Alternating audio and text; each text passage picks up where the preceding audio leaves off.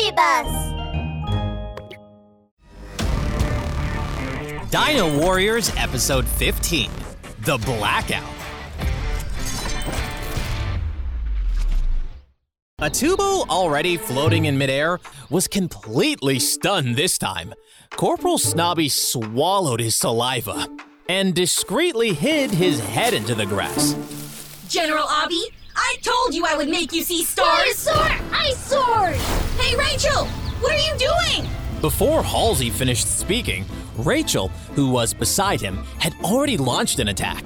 The water in the air condensed into an ice sword blasting at Lottery Monster. Lottery Monster jumped back awkwardly, and the ice sword hit the ground where he was standing. Despicable Dino Warriors! What a sneak attack! General Abi stamped with rage and pointed at Rachel fiercely. Get her! Come on! Get her first! Halsey looked at Rachel, also dissatisfied. Rachel, stop!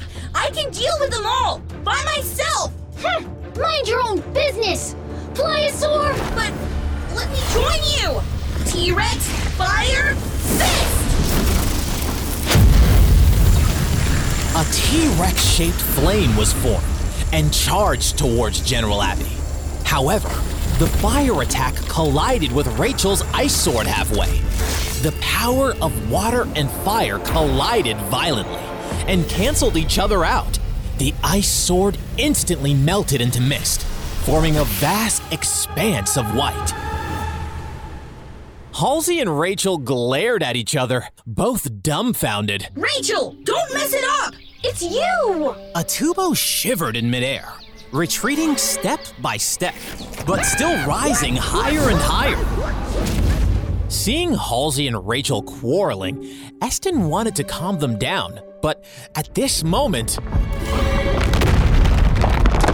the ground was trembling again. Uh oh. And the sky darkened. As the sky got darker and darker, the street lamps of Jura City under the mountain lit up one by one. But immediately, all the lights went out, and the whole city fell into complete darkness.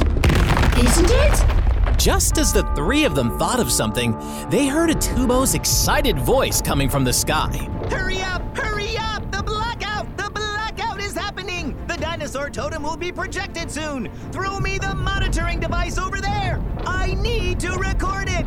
Hurry up! Eston's eyes flashed. He grabbed the device Atubo was pointing at him, and it surged towards the sky.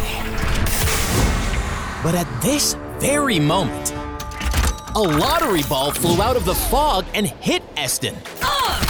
Just as Eston tried to dodge the ball, he heard the voice of Halsey and Rachel from behind. Pliosaur Eyesore! T-Rex, fire, fist! Halsey and Rachel wanted to get Eston out of trouble, but none of them realized that their forces collided again in the air.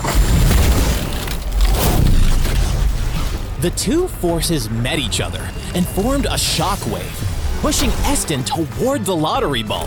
Ah, come on! What on earth are you guys doing? Before Eston could react, he got hit by the ball.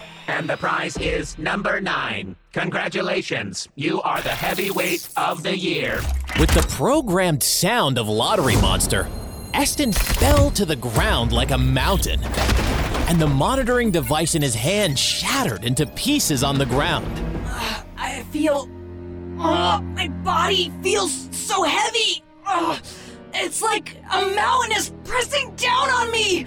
I can't. Oh, I can't move at all. Eston was at a loss, not knowing what to do when seeing the broken equipment on the ground. Halsey and Rachel were also gaping at it, lost for words. Only General Abi, extremely arrogant and merciless, stepped out of the mist and laughed outrageously. Round one! Mission accomplished! In the grass not far away, Corporal Snobby stuck out his head again. General Abi, you are the most powerful in the world. But just at this time, over the city of Jura, a strange light flashed across the sky, forming a dinosaur totem. It's over. It's all over. The monitoring equipment is broken. We missed the energy burst, and we have to wait another 10 years. Suddenly, everyone's face took on a ghastly expression.